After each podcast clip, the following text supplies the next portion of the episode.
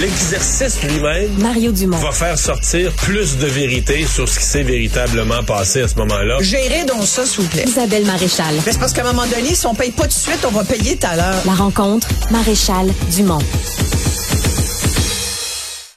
Bonjour Isabelle. Bonjour Mario. Ah, tu veux me parler de cette, euh, cet article du Devoir, mais qui est basé sur le bilan énergétique là, qui est fait annuellement. Euh, et on y dit que le Québec est en état d'ébriété énergétique euh, sur le fait qu'on dépense toujours, on consomme beaucoup, beaucoup toujours beaucoup d'énergie fossile. Ben, en fait, j'ai lu l'état de l'énergie au Québec, qui est effectivement le plus récent rapport de la chaire de gestion du secteur de l'énergie HEC Montréal. Euh, sous euh, sous la gouverne de, euh, de Pierre-Olivier Pinault, qui est, qui est très connu, que j'ai eu l'occasion d'interviewer plusieurs fois. Moi, le dossier de l'énergie, tu le sais, c'est un dossier qui me passionne. Ça m'intéresse beaucoup parce que je me passionne pour l'environnement. Je suis, comme beaucoup de Québécois, consciente de notre obligation de réduire notre consommation d'énergie. Et c'est là où, comme beaucoup de Québécois aussi, ben, que tu veux, je, trouve que c'est pas toujours facile que les, euh, les, les, bottines suivent les babines. On veut beaucoup, tu dans la liste de nos priorités, on dit ben réduire notre consommation d'énergie. On est conscient que c'est important. Oui, on veut être des meilleurs citoyens euh, écologiques. Puis en même temps, ben au Québec, faut quand même regarder la vérité en face. Plus ça va et plus on roule en gros pick-up et autres camionnettes. Et euh, dans ce rapport qui est vraiment... Wow, wow, wow, pas en gros pick-up. Oui, oui, oui, oui. Ben non, ben non, ben non. Oui, oui, en gros pick-up. En fait, si, si tu veux euh, juste que je te fasse le portrait, là, depuis 15 ans à peu près, on assiste à la disparition pas si lente que ça, d'ailleurs, de la voiture. Ben oui, ça c'est normal, mais je veux dire, c'est pas, le monde, c'est pas tout le monde qui a des gros pick-up, des FDF 350, là. Mais non, mais dans gros pick-up, dans VUS, tu as VUS utilitaire, tu as euh, F-150 et autres rames, tu as la camionnette, euh, tu as aussi toutes ces, ces voitures qui s'appellent pas des voitures, mais qui sont quand même ce qu'on nous vend comme des véhicules utilitaires compacts ou même sous-compacts. Tu as, plein de... Tu sais, après, tu peux dire... Euh, c'est pas c'est des voitures, c'est pas des VUS là. Ben oui, c'est ça. Tout ça, ça fait partie. Ben, regarde, c'est quand Mettons, même Hyundai, vais te donner un exemple, un Hyundai Kona. Là. Regarde, c'est documenté. Non, non, mais un Hyundai Kona, là, ils appellent ça un VUS maintenant. Là. Je veux dire, ça dépense moins qu'un véhicule il y a 10 ans que n'importe quel auto. Puis ça, c'est tout petit, c'est fait sur un frame ben, d'auto. Toute juste... chose étant égale par ailleurs, reste que les VUS consomment plus que les voitures ordinaires. Je veux dire, la chaire a fait son, son travail de recherche là-dessus. Ça leur prend quand même plusieurs mois avant de Hmm. Euh, de colliger toutes ces informations-là. Moi, c'est un rapport que je lis chaque année, puis sincèrement, ce que je suis en train de te dire, on le voit, cette tendance-là, on la voit là, depuis les, les dernières années, depuis 2008, en fait, on le voit. Là. Et, et, si la tendance se maintient, s'il faut en croire les prévisions euh, de ce rapport-là, euh, en 2030, il y a plus grand monde qui va conduire une voiture dite compacte ou euh, simplement une voiture. Tout le monde va avoir quelque chose qui ressemble à un frame de, de, ben VUS. Mais c'est parce que c'est mieux. C'est pas, parce que les, pas parce que tous les consommateurs se trompent, c'est parce que les consommateurs ils, ils choisissent puis ils prennent ce qu'il y a de mieux. Ah non, mais tu peux dire, il y a des arguments. Tu sais, je veux dire, t'habites au Québec, t'habites en région, puis c'est pour ça d'ailleurs que euh, Pinot, Pierre-Olivier Pinot le dit, il dit, puis ça c'est peut-être le bémol que je mettrais, un des bémols peut-être que je mettrais à ces informations, c'est qu'il dit la prolifération des VUS, c'est une très mauvaise nouvelle parce que ça contribue à l'étalement urbain, euh, à l'occupation du territoire, là, qui est l'étalement urbain. Là, plus tu plus tu as un gros véhicule, puis plus tu peux aller loin. C'est un peu sa, logique. Puis il dit ça, ça incite à moins de densité. Donc, euh, mais j'ai l'impression, je pense qu'avant que ça soit la, prolifération des VUS qui fait qu'on que l'étalement urbain existe, c'est bien plus les, les coûts du logement dans les centres urbains.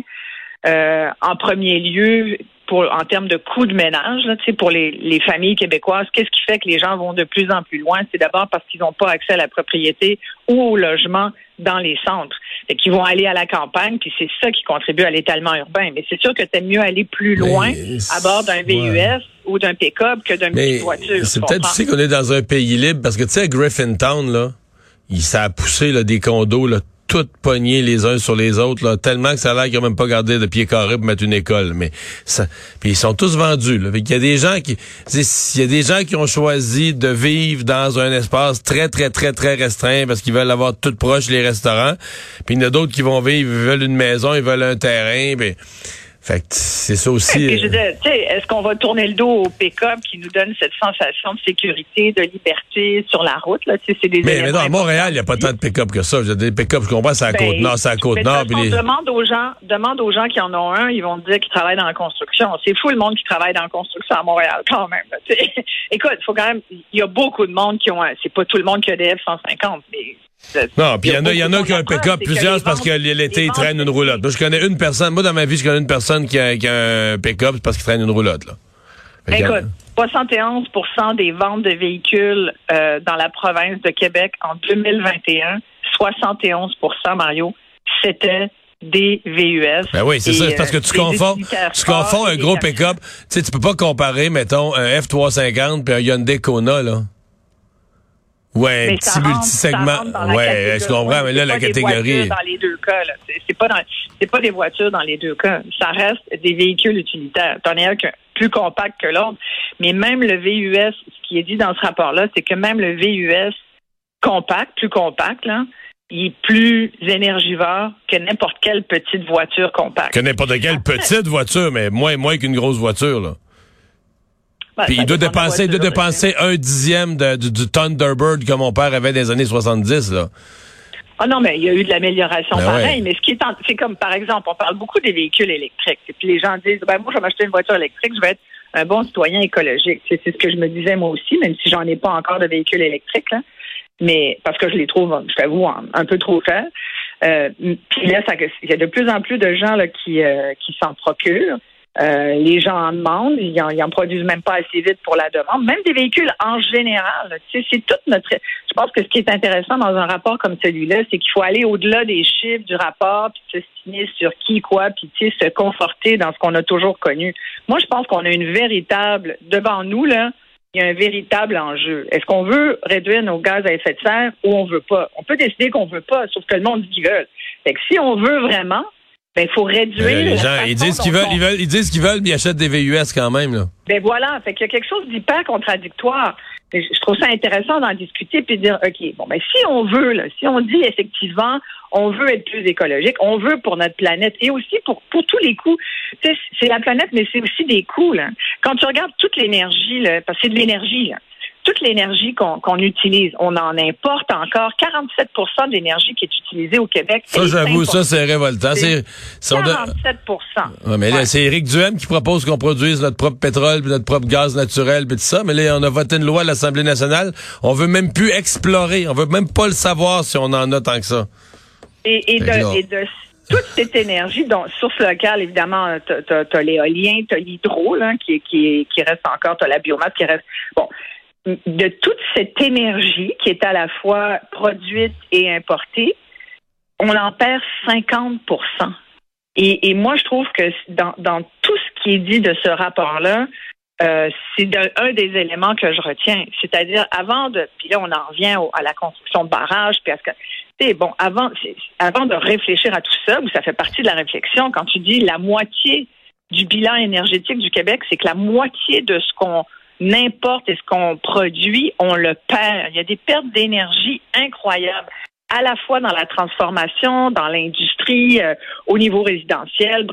C'est fou, là. Et au Québec, par rapport aux autres provinces, prenons les autres provinces, mais on pourrait élargir à des pays comme l'Allemagne, par exemple, ou d'autres pays d'Europe, euh, il y, a, il y a beaucoup de consommation énergétique qui est faite dans les industries. Et, et dans son rapport, Pierre-Olivier Pinault euh, prévient de, de ça. Il dit il faut absolument qu'on. Lui, il dit qu'on est en état d'ébriété énergétique par rapport à la sobriété que le gouvernement nous, nous appelle à avoir. Puis c'est quasiment dommage qu'on ait un peu changé le discours au cours des dernières semaines. Là. Pierre Fitzgibbon nous appelait à être un peu sobre énergétiquement. Moi, j'aimais ça.